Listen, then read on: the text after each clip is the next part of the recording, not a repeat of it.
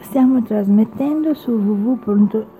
su www.letteralmente.info. Studio 3 Cristina da Firenze. Poesia e racconto del cuore, chiusa in una torre d'avorio.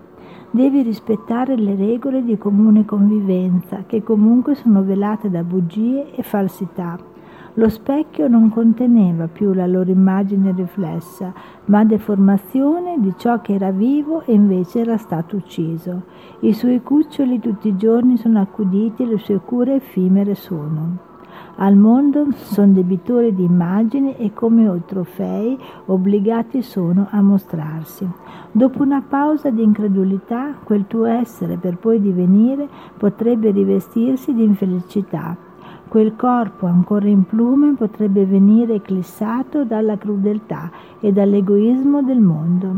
La donna che ero era sparita, avevo tanti amici che contagiavano con le loro risa il suo timido sorriso. Un mondo nuovo si costruisce, si apre una giornata all'insegna del buon umore, c'è solo speranza senza rancore.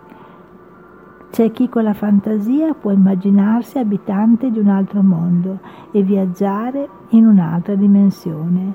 Su ogni fiore si posa un sogno che viene sospinto lontano da una mano sovrana e fluttua in un mare di leggiadri pensieri, di parole non dette ma solo pensate, di gioia, di risate mai spente, di, des- di desideri repressi, di follie, di sogni e di magie.